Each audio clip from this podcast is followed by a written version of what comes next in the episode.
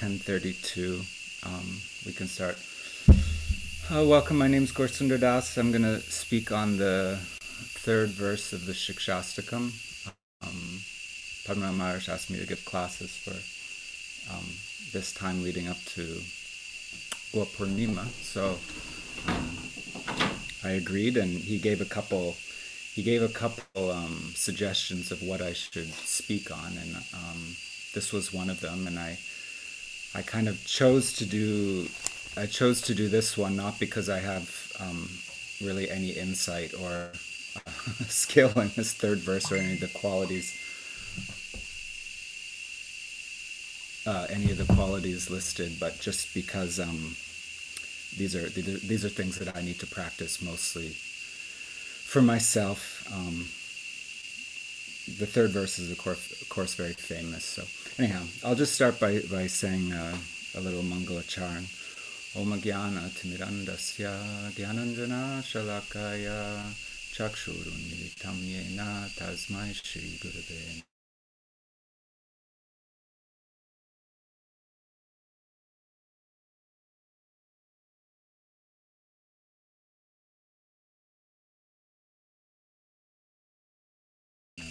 भक्तिपरम् याचनायुक्तिविचक्षणं जगविदो भायशिष्टशक्यासरा वन्देऽहं त्रिपुरारिनामखयतिं श्रीभक्तिवेदान्तिनम् वंदे श्रीकृष्णचैतन्या नित्यानन्दो सहोदितो। गोदाय पुष्पवन्तो चित्रोषन्दो तमोनितो वन्देऽहं श्रीरामकृष्णौ। अबाय चरणास्तको Sukado Paramanando Sundaro Subalapriyo He Krishna Karuna Sindhu Dinabandhu Jagatpate Gopisha Gopika Kanta Radha Kanta Namostute Tapta Kanchana Gaurangi Radhe Vrindavaneshwari Vrishabhanu Sute Devi Pranamami Haripriye Panchakalpa Tarubhyascha Kripa Sindhu Vevacha Patitanam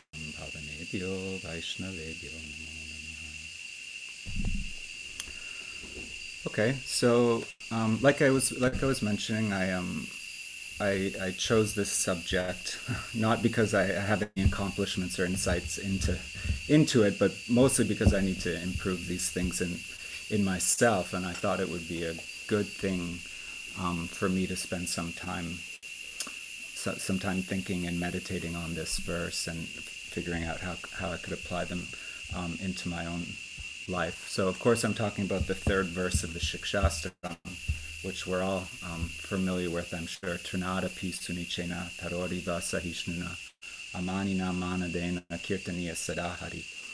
Um, it's a verse that, that we all know. It's very beautiful, a very simple verse. It's probably the most famous verse um, in the Shikshastakam. Um, the Shikshastakam, of course, this is where we find the verse primarily, is, is um, one of the only things composed by Chaitanya Mahaprabhu himself. Um, the, the Shikshastakam as a whole is very important because it's it, it comes as the very conclusion of the Chaitanya Charitamrita. The whole the whole book ends kind of on the note of of Mahaprabhu's verses of, of the Shikshastakam. And in the Shikshastakam, actually, Mahaprabhu, you know, we see that he achieved his aim of, of becoming, of, you know, feeling what Radha feels by, by becoming, stepping into the role of one of uh, her maidservants. So it's, it's a very powerful astakam. Astakam means eight, eight verses.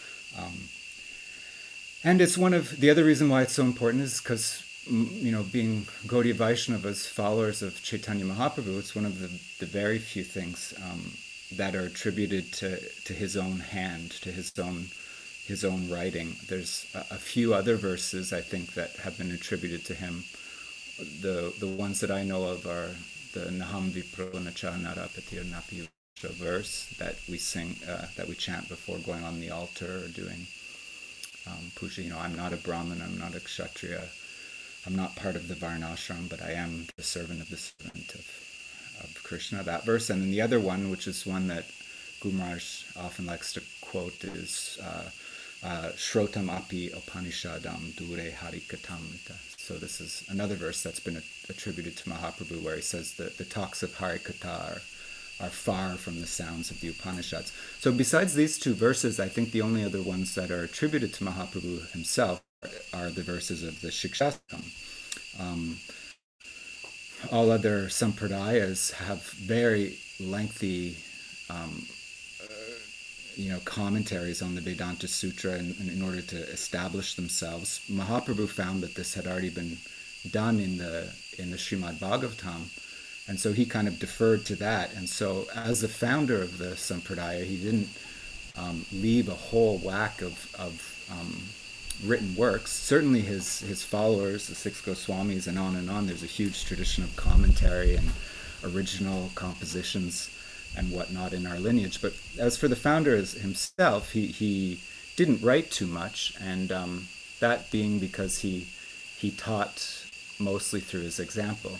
He felt that the the Bhagavatam was a perfect commentary on the Vedanta Sutra, so there was no need to do that. And and then he taught primarily through his example. Gumraj likes to refer to the Chaitanya Leelas as the Acharya Leela, so the the Leela of teaching by example. Um, it's commonly said actions speak louder than words. Actions speak louder of precepts. Uh, actions speak louder than than precepts. And when we look at Mahaprabhu's life and we look at Mahaprabhu's behavior and dealings and whatnot, um, his actions, we see the very embodiment of this verse, um, this third verse of Shikshastakam, which I, I, think I didn't I didn't say the English of it, but basically it means um, I'll read Gurmaraj's translation of it. So it's Trinadapi Sunichena Taroriva Sahishnuna Amanina Manadena Kirtaniya Sada Hari. Um, translates it in his commentary on Shikshastakam as being humble like a blade of grass, being more tolerant than a tree, expecting no ad- admiration, yet showing others veneration, one should constantly, one should glorify Hari constantly. So I didn't read the English of it. So Mahaprabhu clearly through his just studying his character, his leelas, his behavior, his interactions with his devotees and whatnot, um, you know, is, is very very much the embodiment of this verse. As are, you know, all the devotee, all the great devotees um, in our line. It's it's it's actually a a description of of how one achieves offenseless chanting, and it's also a, a description of the character of those who are chanting offenselessly. So all the great devotees, we see this these types of qualities in Rupa and Sanatan especially, I'd like to talk about them a little bit later because they're like very like character study of, of humility, but we see it all in all of them, Krishnadas Kaviraj, um, etc. So, like I said, he was the very, very embodiment of these of this verse primarily, and and of course of all of his teachings. The Shikshastakam itself is shiksha, of course, means um, instruction or teaching. Astakam, eight verses. So these are the prayer. The, these are prayers of instruction or prayers of um, of teachings of Mahaprabhu. They're instructions on how to perfect the chanting of of the mantra, which was you know his his main teaching, his main main emphasis, and they're also you know a very um, beautiful window into Mahaprabhu himself, into his own feelings uh, in relation to chanting the name and to his own experiences in, in chanting the name. These, these verses are him explaining what he's feeling in, in relation to the holy name. Bhakti Vinod interestingly comments that the, the Shikshastakam itself, that these the, the prayers of the Shikshastakam reveal the Leelas of Radha and Krishna. Um, and this is because they reveal the, the bhajan in order to, the, the bhajan that leads to that. Um, uh, you know, the way and the worship that leads entrance into into uh, the Leelas of Radha and Krishna. So, so these these verses of of Shikshastakam are very important to us. Gurmaraj has, you know, mentioned that they're like a road map, um, roadmap of uh, in the land of faith, which you know, the land of faith. The faith is a little bit more intangible than than this this realm. So it's it's very helpful for us to have some kind of road markers or uh, lamp, you know, posts along the way so that we, we can orient ourselves and know which direction we're going, um, which direction perhaps we should be going, that we're not going, etc. So it, it describes this uh, progression beginning with Shraddha, initial faith, um, through all the various stages um, of, of devotional culture, um, condensing ultimately to the to the stage of, of prema. So um, we know these stages. They're they're found um, in the Bhakti Rasamrita Sindhu. They're found in the um, um, in the Bhagavad itself, actually, in the second the, the, the second chapter of the first canto. Um, this this progression from Shraddha to prema, and this is kind of the you know the journey that we've under uh, under that we're undertaking right now. Um, these are also Guru uh, sorry, these are also Chaitanya Mahaprabhu's final instructions. Like like I mentioned, they come at the very end of the Chaitanya Charitamrita. So this is kind of like this comes out in the height of his ecstasy. This Shikshastakam. He's surrounded only by his very um, very close, intimate devotees, uh, Swarup Damodar Goswami and Rai Ramananda. Um, and so it's it's it's a very uh, it's like the culmination of the whole book. It's the conclusion of the whole book, and it's in a very very intimate setting. So th- these are very special special verses. Mahaprabhu revealing you know revealing his realizations in his heart. So they're very important, and the verse that I want to speak about, of course, falls within these verses. Um, I have been told that they originally appear in the Padyavali in a, in a different arrangement, um, and that Krishnadas Kaviraj Goswami took these verses and arranged them in the order that we know today, that we find them um, in the Chaitanya Charitamrita. Oops. Um, so it's a very unique astakam. Most astakams have the same meter, right? When we think of like Damodar astakam or Gurvastakam, each verse um, follows the same meter, but this one is this one is a little different. Um, each verse um, has a bit of a different makeup, a different meter, and the verse that we're discussing today, the Trinadapi verse, is is nice because it's actually it's this this it's it's in the most simple of meters. I forget what the name of the name of it is, but it's it's you know very easy to remember, very easy to recite. Only four you know only four lines. And for me this was like really one of its its charms just that it was such a simple verse such a simple description um, easy to remember easy to recite. Um, so it's very very beautiful. But the, the whole shikshastakam itself is um, you know Gumaraj ends ends his commentary on the shikshastakam saying this. He says um, see. Just simple, but he says the the um the whole Shikshastakam is worthy. It's what is? He says Sri Shikshastakam should be recited daily, and its deep meaning should be contemplated over and over again. So this is very nice. I think in in ISKCON they um, they chant the Shikshastakam every morning. Um, so I thought I would just recite the this Shikshastakam for my own for my own benefit, and also because I think it's it's important to see where this Trinadapi verse falls within the Shikshastakam itself. That's the context in which we find it, um, and and the stage that it corresponds to, the solutions that it provides for some of the um, uh, some of the impediments that we find earlier on. So if you'll just uh, if you'll just um, humor me, I'm gonna just rec- I'm gonna I'm gonna recite this Shikshastakam um, at the beginning of every class. I'll do it a little bit faster in the next couple of ones, but those Cheto Darpana Marjanam Baba Mahadavagni Nirvapanam Shreya Kairava Chandrika Vitaranam Vidyavadu Jivanam Anandam Buddhivardhanam Pratipadam Punamrita Svadanam Sarvatma Snapanam Param Vijayate Shri Krishna Sankirtanam Nam Namakadi Bahuda Nija Sarva Shaktish Atrarpita Niyamita Smarane Nakalaha Etadrishitava Kripa Bhagavan Mamapi Durdaivam idisham ihajani nanuragaha Trinadapi sunichena taroriva sahishnuna Amanina manadena kirtaniya sadahari न धनं न जनं न सुन्दरीं कवितं वा जगदिष्यकामये मम जन्मनि जन्मनीश्वरे भव तद्भक्तिरहयितुति त्वयि। है नन्दतनुज किङ्करं पतितं मम विषमे भवम्बुदौ कृपया तव फादफं गजा विचिन्तय।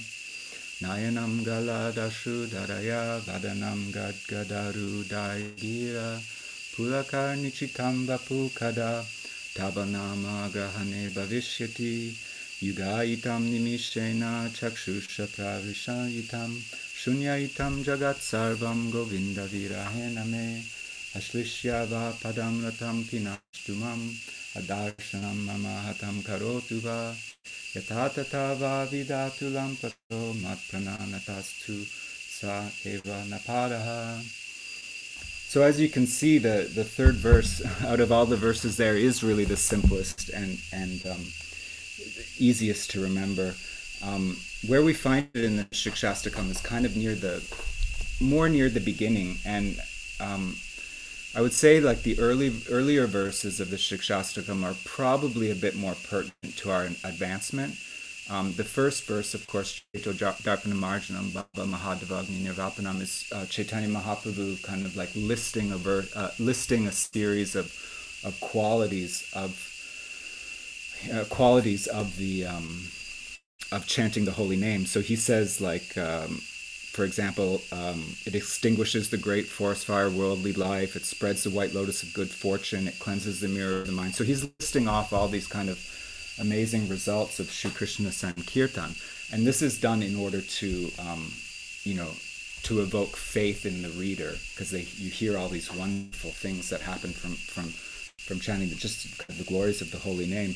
So these these verses in the beginning they might be a little bit more pertinent to us. The second verse as well, where he feels some remorse for not you know being a- attracted to all these things, and then especially the third verse. This is like uh, Gumaraj has said, the third verse in a sense is really the key to the shikshas Shikshastakam. Um, but it's you know at all stages of advancement, all the verses of the Shikshastakam are relevant. It's not that some of them are relevant at some point and others are not, but um, you know certainly someone in an advanced stage would, have find a lot of relevance in the earlier verses, and someone in in the the um, earlier stages would also find a lot of relevance in the later verses.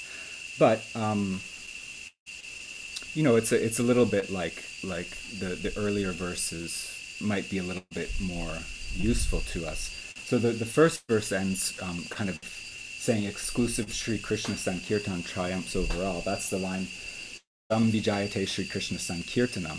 So a, a, a, couple things with that is that um, it gives us the goal basically of you know the the, the, the goal of the Shikshastakam is Param Vijayate Shri Krishna Sankirtanam, complete, full, unmotivated, uninterrupted chanting. Uh, Haitukiya Apratiyata, Sankirtan. That's what, it, you know, San means complete and Kirtan, you know, glorification, Kirtan. So when he says, you know, Vijayate Sri Krishna Sankirtanam, it, it doesn't mean like, it means victory to complete chanting. So that can be thought of as Sankirtan as we think of it, maybe like devotees going out on the street, but, you know, it certainly doesn't, doesn't refer to, you know, devotees taking over the world by, by going out on Sankirtan or, or some kind of idea like that. It's, it's more that, that it, it, it refers to complete complete chanting. So that can only like complete chanting kind of for oneself, perfected chanting, the the completely pure chanting. But what that also means, or what it also entails, of course, is that complete chanting can it can only happen in the association of devotees. So then we see sankirtan. It also means chanting with others. So this complete um, glorification, this complete kirtan, sankirtan, sankirtan, can only really happen um, in the association of devotees. And in order to have perfect chanting, uh, um, well, with the devotees, well, and to you know to do that, in order to uh, you know really take advantage and be in the association of the devotees, we need to have the four qualities that are cultiv- that are, that are that are mentioned in verse three. So there's humility, tolerance, not desiring respect, no pratishta, and then offering respect to others. And then the fifth is is a little bit apart and and um, somewhat in a different category, but that's constant chanting. But to be in the association of devotees and to really take advantage of, of being in the association of devotees, certainly we need to have the, the, the, the four initial qualities mentioned in verse in verse three. And um, whoa, my chair sunk. Hold on. So Mahaprabhu, uh, he then goes on um, to, to trumpet the glories again further in the second verse, right? He says, um, uh, the second verse, he goes on to say that, that, you know, there are no hard and fast rules for chanting the name. There's no, you know, all of the powers, all of the shaktis, so many names you've, ma- this is how Guru Maharaj chants it, so many names you've manifested and invested, invested in them all your power. There's no hour, no rule to recall them. So again, he's kind of um, the, the the glorification of the first verse is spilling over into the second verse where he's saying this Nam Namakadi Bahula Nija Sarva Shakti. All all of your power is in this name. Um, but then it, it, there comes this big shift, right, in this in the second part of the second verse, where he he starts to feel remorseful because he's just given this long verse in the first verse and continued on in the second verse, trumpeting kind of these glories of the of the holy name. But then in the second half of the verse, he it, shifts and he plunges like into an ocean of despair. Gumaj says, where he goes, "Oh Bhagavan, your mercy is so great, but just see my fate and misfortune. For your name, I have no attraction." So Mahaprabhu then shifts into this into this um, you know these feeling these intense feelings of of, of um, what would be the right uh, well despair and we start to see humility here. So it, brings us to a point that we're all familiar with um, one of the reasons why the, the third verse of the Shikshastakam is so important to us this is at least for most devotees and from for myself really where we find ourselves. We have a lot of knowledge um, from the grace of our, our teachers and our gurus about the glories of the holy name, um, the, the, the path of bhakti and whatnot, yet, but still we find ourselves, you know, not not where we would like to be. Um, and and it's it's very consoling to see, you know, Chaitanya Mahaprabhu is laying this out for us. You know, he's he's he's um, we can kind of like identify with him here. Um, so so this is a you know a really important point in the Shikshastakam and, and uh, Chaitanya Mahaprabhu has presented the problem kind of and um, he gives the solution in the next verse which is verse under discussion today the third verse of the Shikshastakam you know why despite all the glories of of uh, Sri Krishna Sankirtan in the first verse in the second verse why do we have no taste for it? Um, this is this is Mahaprabhu's doubt. Um, so it's an interesting point, actually. Even here, you know, here Mahaprabhu has a doubt. Guru Maharaj often says, you know, it's okay to doubt. That one should come to the Guru and and face one's doubts. Uh, so doubting is not a not necessarily a a bad thing. Here we see Mahaprabhu, you know, having some doubt. So. Um, uh, uh, explains this in terms of uh, thesis, um, antithesis and, and, thin- and, synthesis that um, the thesis is given in the first verse by Mahaprabhu. The antithesis is the doubt that that Mahaprabhu raises here, that despite all of this, I have no taste for it. Um, and the synthesis or the Siddhanta comes um, in the next verse in, in the terms of the solution to the problems. And, and the Siddhanta is that, Guru Maharaj explains this, that it's that the name must be approached with humility found at the end of this second verse and expressed especially um, expressed in the first verse. And it, what it implies is that one must humble oneself before the, the bearer of it. So one must humble oneself before the holy name but also the one who brings us the holy name the vaishnavas and ultimately um, the guru. So this is kind of just like a lead up of where the, this verse falls in the in the context of the shikshastakam Um, so just just by looking at the verses leading up to it and where it's it's found in the sequence, where it's located in the sequence, sequence, we kind of start to get an idea of why it's so important to the devotees, and see some of its beautiful characteristics. It's it, you know I guess just generally why it's so important to the devotees is it because it gives us the solution. Well, one, it gives us the solution to the predicament that most of us find ourselves in. That um, we're dealing with the fact that we don't have um, taste, or or our taste is at least fleeting or unsteady, and that we're dealing with um, the reason why this is happening is because we're dealing with anarthas and and aparads, and that's what the word durdaivam, this misfortune, refers to. It refers to these anarthas or misplaced values that that we carry on with us that help create kind of this this um, the false ego, which is just like a you know a dead weight that we're car- that, that we're carrying with us.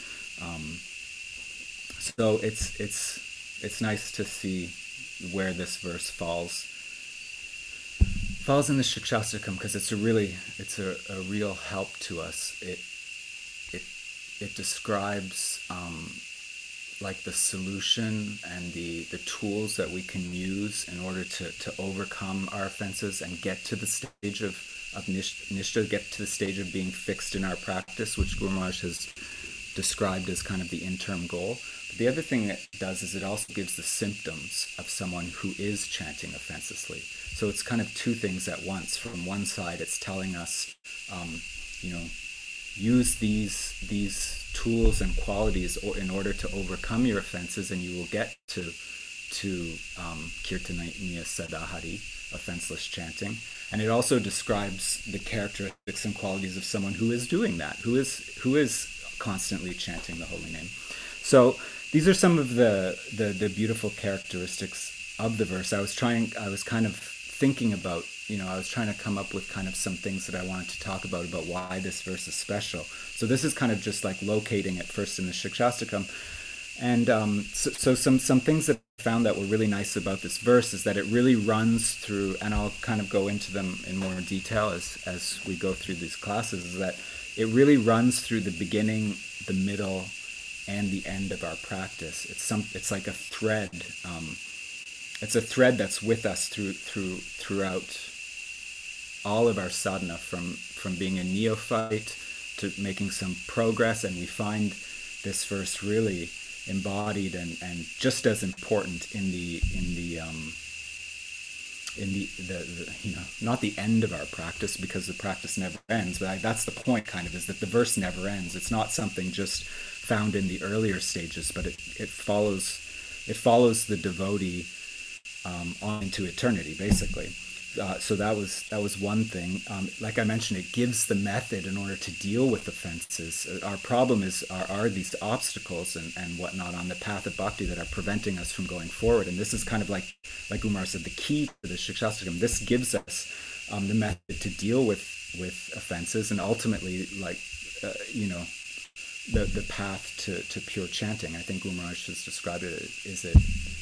Um, I forget how he said it. it was very poetic though that you know this is this this paves the way to to offenseless chanting um, and these four things humility tolerance the lack of pratishta and offering respect to others according to their position um, um, you know these can be used to combat all the challenges um, and all the baggage we experience in our practice um, and I'll get into that later but uh, and it's also a really nice verse because it, it, it represents the stage of nishta, but it's it's a very which is kind of like an in you know a stage that would be really great to get to. Guru describes nishta as you know you, you're going up the hill, up the hill, up the hill, and when you get to nishta, basically you get to the top of the hill and you see down where you're going, and and there's momentum from there on.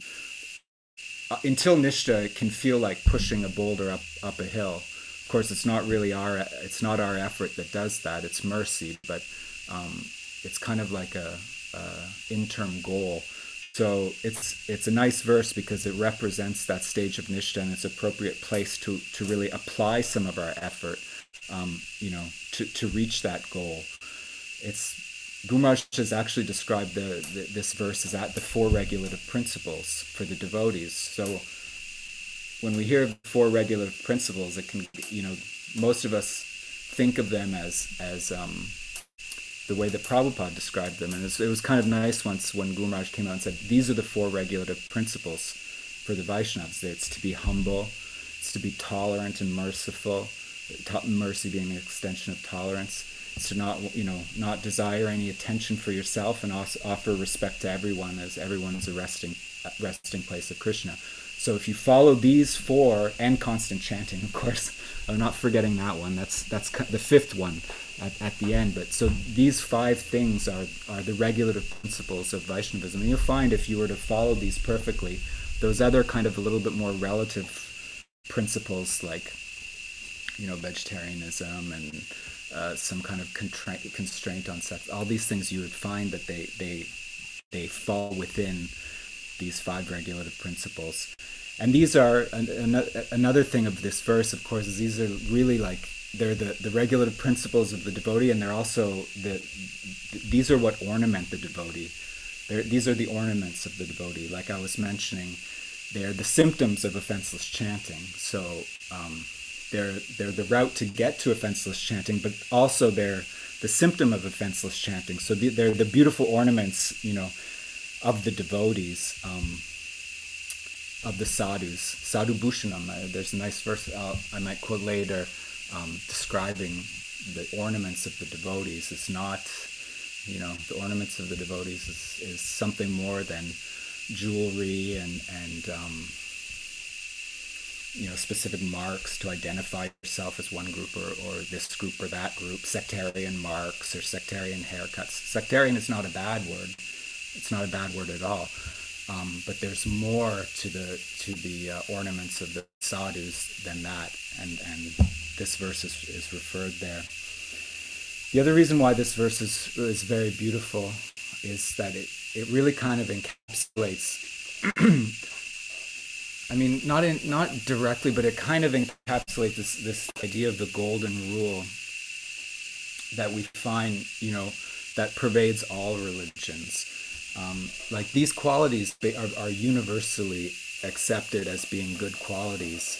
And um, Bhakti Vinod, in, in, in relation to tolerance, extends that um, to compassion and mercy. He, he finds the connection there, but also the idea, I think, of honoring others and showing respect to others.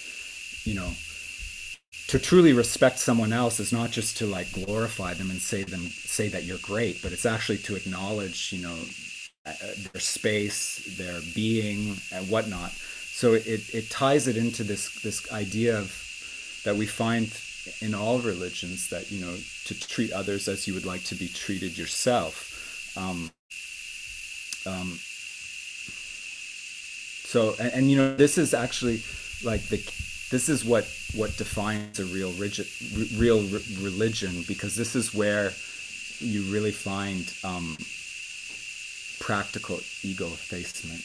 Gumaraj has said any religion, for it to be kind of like a real legitimate spiritual tradition, has to be an ego effacing tradition.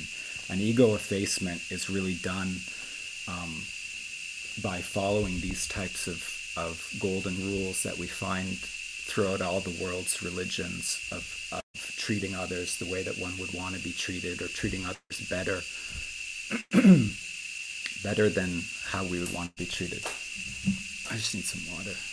We have these cicadas here right now, and they're really loud. I don't know if you if they come through the microphone as loud as they come through my ears, but it's making me speak really loudly. My my throat's going sore. They get really they start really hard in the morning, and then at noon they get really hard too. I mean, they're going all day but it's like they're chanting Gayatri. in the morning, they start going real hard, and they're going all day, but then at, at right at noon, they go real hard again. And then uh, the evening artik, it's like right at six o'clock. At the three sandhyas, they go nuts, but the last couple years, they've been going all day with waves of, of intensity at the at the at the Trisandhya. so yeah. Anyhow, I was saying this. This you know these types of golden rules of of um, these are really kind of like the way that one practices ego effacement, some sort of active form of ego effacement. Because you have to step outside yourself. You have to, uh, you know, enshrine somebody else in the center. Um, and displace yourself from the center and like that's the hallmark of any kind of real religion so so i think this is a really nice verse in, in that sense and also in that in that sense just because it's a really simple verse and it's a really simple definition of the religion of Sri Chaitanya Mahaprabhu. So we have a very complicated theology, um, very you know in-depth lists, and I mean it's it's it's beautiful and it's beautiful, but sometimes it's nice to just have like a very simple definition of what the religion of Chaitanya Mahaprabhu is. If somebody asks you, "What do you believe in?" you know, um, it's not. You can. It's nice. You can just reply with this verse: "Trinada pisunichina tarori vasahishna amani namanadena kirtaniya sada hari." I believe in humility, tolerance, not expecting respect, respecting but respecting everybody else, and constantly chanting the name of God. Now, I think it's a really nice definition because I think I think most people in the world would really appreciate it if they were to ask you, "What do you believe in?" you know, and you responded with this verse, I believe in chanting the holy name of God and practicing these these qualities. I think it would be very attractive, and people would really be able to get on board with it. It's like uh, Bhakti Vinod sings in one of Bhakti Vinod sings in one of his songs, um, Jiva Doi Krishna Nam Sarvadharma Sat, that the essence of Dharma is Jiva Doi, compassion to the to jivas, and Krishna, Krishna Nam it's the same thing. It's a, it's kind of saying the same thing. So I, I appreciated this third verse in the sense that it was a really nice definition of Chaitanya Mahaprabhu's religion, you know, and and um, sometimes these simple, beautiful kind of uh, things are more powerful than the complicated philosophical, theological descriptions. And uh, the, the the last reason that kind of came up with that why I really like this verse was also because it's really the foundation that um, devotional communities are are based on and the way that they're they're sustained. So you know here we're trying to to um, create a sustainable devotional community, um, and at the base of it there needs to be this. Another way of saying it is love and trust. Prabhupada said that's that's how you should be how you should run things is through love and trust. Um, but this verse clearly ties into all that and is a really nice kind of like um, foundation stone for devotional communities because devotional communities are really about relationships with devotees. They're not so much about pieces of land and buildings and whatnot, but they're they're how we um, behave and interact and treat um, other devotees. So I like this verse because it it really um, shows how to sustain a devotional community. Um, so those were a couple things about it, but I, I thought we would start uh, looking at this verse, exploring this verse by seeing its importance by the sheer number of times that it's quoted in the Chaitanya Charitamrita. Now you can understand that something's important um, through repetition, especially in our tradition. That's that's a repetition is a big key. So we find, you know, this verse has been quoted three times in the Chaitanya Charitamrita. Now, I didn't have a chance to go and look and see what other verses are are quoted three times. There's certainly verses that are quoted twice. We came across one just in our readings of the first of, of the Adi Lila the other day. I forget what it was, but um, it is found three times in the Chaitanya Charitamrita. Gurumaj uh, shares about how he was a young man and he started reading the Chaitanya Charitamrita for the first time. He was like enthused because all he found like you know all the important verses were kind of compiled by Krishnadas Kaviraj and of course all of his own original composition, but he took verses from the the uh, Bhagavatam and verses from the Gita and it was and Bhakti Rasamrita Sindhu as well, and it was all found in the Chaitanya Charitamrita. Gurumaj found this very enthusing. So this verse. Um, uh, like I said, we find it three times throughout the text. Now, when something is repeated three times, it means that it's it's very important and that one should pay attention there. There's a lot surrounding this verse that's that you know, our acharyas are saying, pay attention to this verse, pay attention to this verse. It says it itself actually in the first the first quoting of this verse in the the first place that it's found in the Chaitanya Charitamrita. The importance of something being re- repeated three times is um, is, is emphasized in that context. You probably you probably know the where it's found or, or the verse the ver- we the, probably the most famous verse that has something repeated three times. It has it repeated three times within the verse. Harinam, Harinam, Harinam, Eva Kevalam, Kalo Nastyeva, Nastyeva, Nastyeva. That verse, right? It's we find we find it uh, repeated three times in the first part of the verse and three times in the second part second part of the verse, like you know, to make the, the emphasis, the importance. And that's where we find the first time the Trinadapi Sunichina verse is quoted in the Chaitanya Charitamrita. That would be in the Adi Lila chapter 17. It's called The Pastimes of Lord Chaitanya in His Youth, and it's in verse it's verse 31 where it's quoted. But this section is like a brief recounting of earlier pastimes of Mahaprabhu. Um, it's it's kind of like a summary. I think the the idea is that uh, Krishnadas Kaviraj Goswami didn't know how long he was going to live, so he he went through kind of a quick uh, recitation of Mahaprabhu's verses, and then um, kind of went back and, and kept writing. Um, I think that's one way to think about it. Or he just he just had so much taste he wanted to recite recite all the pastimes of Mahaprabhu first before getting into the getting to, into the the heart of the book.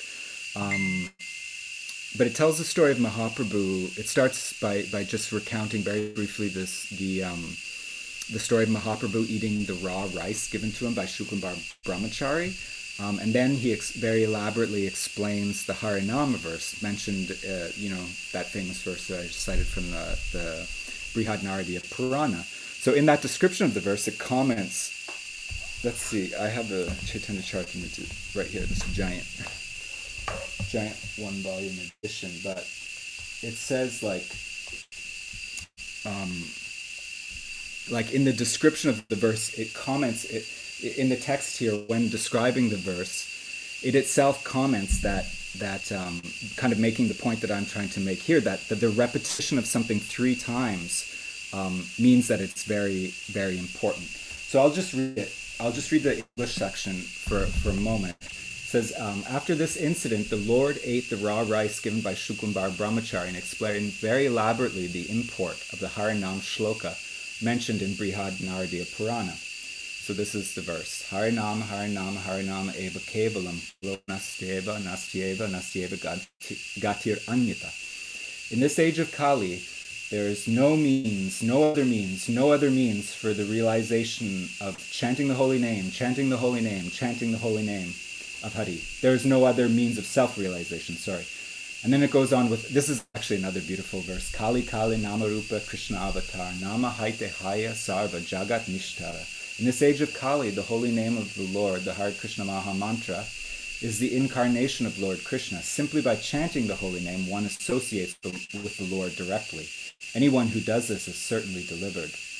This kind of gives a, a little bit of an insight into why, how one deals one, with one's offenses. The, the prescription for dealing with offenses is constant chanting of the holy name. And why is that? It's because um, the name and the, the, the named are non-different. from nama namio. So you're you're actually in, in, in you know if you're paying attention, you're in the presence of Krishna, and that's how one overcomes offenses. Um, so that's given here, but then it goes this verse. This is I'm just going to read the English here. It goes this verse repeats the word Eva certainly three times for emphasis, and it also three times repeats Hare Nama, the holy name of the Lord, just to make the common people understand the use of the word Kevala prohibits all other processes, such as cultivation of knowledge, practice of mystic yoga, or performance of austerities and fruitive activities. This verse clearly states that anyone who accepts any other path cannot be delivered. This is the reason for the triple repetition, nothing else, nothing else, nothing else, which emphasizes the real processes, process of self-realization.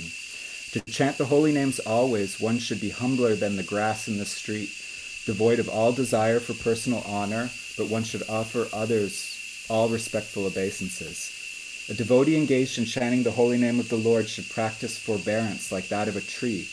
Even if rebuked or chastised, he should not say anything to others to retaliate. For even if one cuts a tree, it never protests, and even if it is drying up and dying, it does not ask anyone for water. Thus, a Vaishnav should not ask anything from anyone. If someone gives him something without being asked, he should accept it, but if nothing comes, a Vaishnav should be satisfied to eat whatever vegetables and fruits are easily available. One should strictly follow the principles of always chanting the holy name, and one should be satisfied with whatever he gets easily. Such devotional behavior solidly maintains one's devotional service. And then Trinada pi sunichena tarori vasahishnuna amanina manadena kirtaniya sedahari. One who thinks himself lower than the grass, who is more tolerant than a tree, and who does not expect personal honor, yet is always prepared to give all respects to others, can very easily always chant the holy name of the Lord. And then this is a beautiful verse too. Urdvabahu kari kahun shunyasarva loka namasutre ganti parakantiye shloka. Raising my hands, I declare, everyone, please hear me. String this verse on the thread of the holy name and wear it on your neck for continuous remembrance. So this is this. I just read you the section where the the Trinadapi verse first comes. So there's nice instructions in there about about the verse about um, you know the uh, the tolerance of the tree and whatnot. Um, but the, the, what I found interesting mostly about this this section is that it's emphasizing the triple repetition in in in the verse. Um, so it gives credence kind of to the point that the Trinadapi verse itself is repeated three times throughout the text. So um, it you know I, I, kind of said it explains why the chanting is so important because Kali Kali Namarupa Krishna avatar. It's the avatar of Krishna. It's Krishna directly Namahaita Haya Sarva Jagata Nishara. This verse explains how the chanting of the Maha Mantra purifies one from anarthas. Um, those are what check our process really. And with the chanting of the holy name, one is associating directly with Krishna, because um, like like I mentioned, the name the, the Lord and his name are the same. So it's you know these are important instructions that he's giving here in in this first recitation of of the Trinadapi verse because it's it's explaining how to understand how to move past offensive chanting. Um, that's the subject of the third verse. You know how to chant offenselessly, the symptoms of the offenseless chanter, as I mentioned, the root cause of offensive chanting, um, according to Bhakti Vinod, um, is inattention. It's inattention. So it's like you're calling Krishna, who is directly non-different than his name. You're being inattentive. You're calling Krishna, and then ignoring him. So uh, it's pretty. It's you know pretty rude, really. Like say you invite somebody to your house, and then once they get there, you ignore them. Um, you can see how it's not it's not conducive to taking advantage of their of their company. Um, so that's Bhaktivinoda describes that as uh, as the the kind of root of offensive chanting. Um, um, but the other side of the coin is that you know if you're paying attention, being in the presence of the name is is the same as being in the presence of Krishna. You know, so the, and that's why these things of humility and tolerance and stuff naturally arise. Prabhupada says it in the purport here. He says that actually.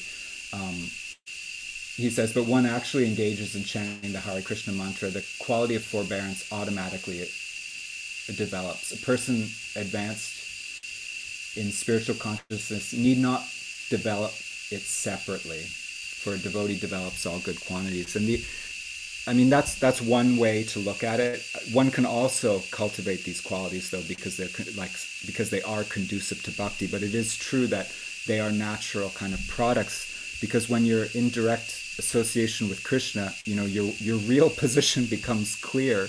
You're, you know, it's a natural humility is is kind of fostered if you're paying attention to the fact that you're actually in having audience with Krishna, you're actually in His presence.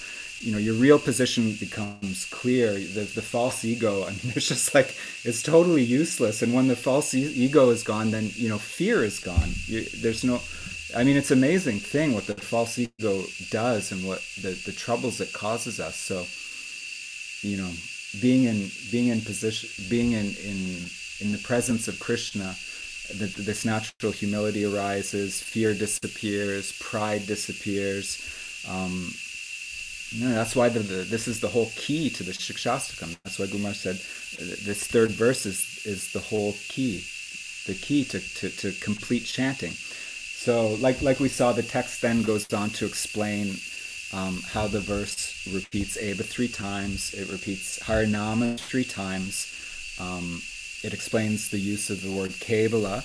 Um, Gurmaj, in, in, relation to this verse, is nice. He's, he says that, well, it kind of says that in the text too. This repetition also means like not by gyan, not by yoga, not by karma. Um, so this whole section basically, again, puts emphasis on this on this um, triple repetition. Um, the example of the tree is given as tolerance. And in fact, the, the, five qualities described in the verse, this Trinadapi verse, um, like I guess I've, I've, kind of made this point, is that they come from they come from both ends. Um, they come as a practice, like Bhaktisiddhanta Saraswati has said that the third verse teaches one how to rise to the platform of, of, of offenseless chanting. Um, it's a teaching on how to chant without offenses, and it's also the symptoms that come naturally. Um, then, going on here in verse 29 and 30, um, uh, he, he utters the verse, and then Krishnadas, I, I quoted it in, in, in the Bengali because it's such a beautiful verse, but Krishnadas himself kind of, you know, speaks these very beautiful words, emphasizing again the importance of this. He said, I'll, I'll read it again. Urva Bahu Kari Kahun Shunya Sarva Loka Nama Sutre Ganti Parakanti Shloka. That's that's like a one of the most beautiful verses in relation to the Trinada P. He says, Raising my hands, I declare, everyone please hear me. String the verse on the thread of the holy name and wear it around your neck for, for constant remembrance. So by doing that, I mean by raising saying I'm raising my hands, he's drawing attention to himself as the speaker and and you know loudly declaring something as if you were in the street trying to get people's attention um, and and the the uh, I don't know what the like literary term here is but the you know comparing it to the you know the string that one places the holy name on is I don't know what that is in a I guess it's just in anyways I don't know anything about lit- literary terms but but it's a beautiful one excuse me, nonetheless, that you know he refers to it as, as basically the kanti mala, um, that that you know you should string the verse of the holy name and wear it around your neck like a kanti mala. Um, you know, so it's interesting that the kanti mala is not just this. It's not just it's not just wearing what you know the the the external ornaments of a devotee are the shikha and the kanti mala, and here Krishnadas Kaviraj is saying, well, the Kantimala is not just the Tulsi beads. I mean, those are very special and beautiful and protective and, you know, part of the sadhaka deha and whatnot. But it's, he's saying, you know, it's not, not, it's not just the Tulsi beads. You can get all kinds of fancy Tulsi beads these days. I mean, um, you know, all kinds of beautifully carved ones. One, you know, you just like go online and, and you know all kinds of beautiful beads. I recently i saw pictures from you know of sadhus just like covered in in in branches almost like so many beads upon beads upon beads upon you know almost almost branches. Like they they looked like a walking bead store almost. So it's it's all very nice and, and very very beautiful part of the the the, the sadhaka deha in an esoteric sense. Um, but this is kind of a different type of uh, Kantimala that Krishnadas Kaviraj Goswami is suggesting here. He's suggesting that the Kantimala here is, is this verse humility, tolerance, constant chanting, not, not looking for respect, giving res- respect to others. Um, Bhakti Vinod, and I'm not sure where he says it, but he I know he refers to disciples of Kali, Kali Chela, that people can have a they can have a, a Shikha, they can have a Kantimala, um, and they can look like a Vaishnava, but really they're just disciples of Kali. So they don't even, if, if somebody doesn't have these qualities, or is at least not kind of striving in the direction of these qualities, then the external symbols are like, you know, well, I mean they're they're special, but they're also they can also be neither here nor there. I remember we were talking once with Gurmaraj. I can't remember exactly what it was about, but it was about precious metals. I know that. I don't. I, I don't remember if it was we were talking about jewelry for the deities or um, maybe we're talking about Krishna's favorite metal because I know we have a puja set all in copper, and I think it says in the Bhakti. Um, oh, what's that book called again? Just escaped my mind. Anyways, that Krishna's favorite metal is actually copper, um, not gold or whatever you know, we're talking about how there's bronze and more valuable than bronze is, is silver and more val- valuable than silver is gold. And, and Gurmaraj said, yeah, but what's more valuable than a gold? Or, or, he was saying, do you know what's more valuable than a gold necklace? I think we were talking about jewelry actually. And we couldn't, we were thinking, I don't know, platinum? I don't know what's more valuable than a gold necklace. And he said, Tulsi. Tulsi is more valuable than gold. You know, for many reasons. Um, it, it identifies devotees, Vaishnavas. It's part of the sadhaka deha, like I described in it, also in a kind of esoteric sense, Gaur Lila. It's suggested in the in the Bhakti Rasamrita Sindhu. So you know he made a really nice point there um, that you know when we think of value, gold, silver, actually Tulsi is more valuable than gold. I, I, I remember it. I re- appreciated that point, partially because I really like gold, but. Um, but you know anyone can put that on anybody you can just go anywhere and shop you can go to krishnaculture.com and just like have tulsi malas sent to your house and put them on um, sent right to your mailbox but the, the, the kanti mala that's being described here is not so simple it's not uh, so easy either to put on it's not easy to practice or to embody these principles um, it's easy to be tolerant when there's nothing to tolerate or it's easy to be humble when there's nobody to humble yourself in front of. So it's very easy to kind of like fool yourself into thinking that one's tolerant if you have nothing to tolerate, n- nothing to tolerate. But um, uh, you know, it's a different thing. So um, yeah, I don't. I guess it's it's getting uh, to be 11:30, so I should probably stop. I didn't get nearly as far as I thought I would. There's um, this is just uh, the first place that this verse is quoted. So I'd like to go through the other places that the verse is quoted. Um, I'd like to speak about the different the different lines that are actually given in the uh, you know talk a little bit about grass talk a little bit about trees stuff like that. And i'd also like to talk about i think rupa and sanatan goswami as as kind of character studies of of, of humility and tolerance. But it seems like we're out of out of time. So i'll just stop there and we can pick it up again. Um, i'll ask if i guess if there's any uh, uh, comments or questions or corrections but uh, I'm not exactly sure how how to do that. Hey, Sean. Sean, how do I um, how do I get questions? Huh? How do I get questions or comments? Well, the written ones in the chat. Okay. Maybe there are none. And if they want to mute themselves, they can unmute themselves. Okay. Well, if you can unmute yourselves, if anybody has any comments or questions or would like to correct anything I said, please feel free.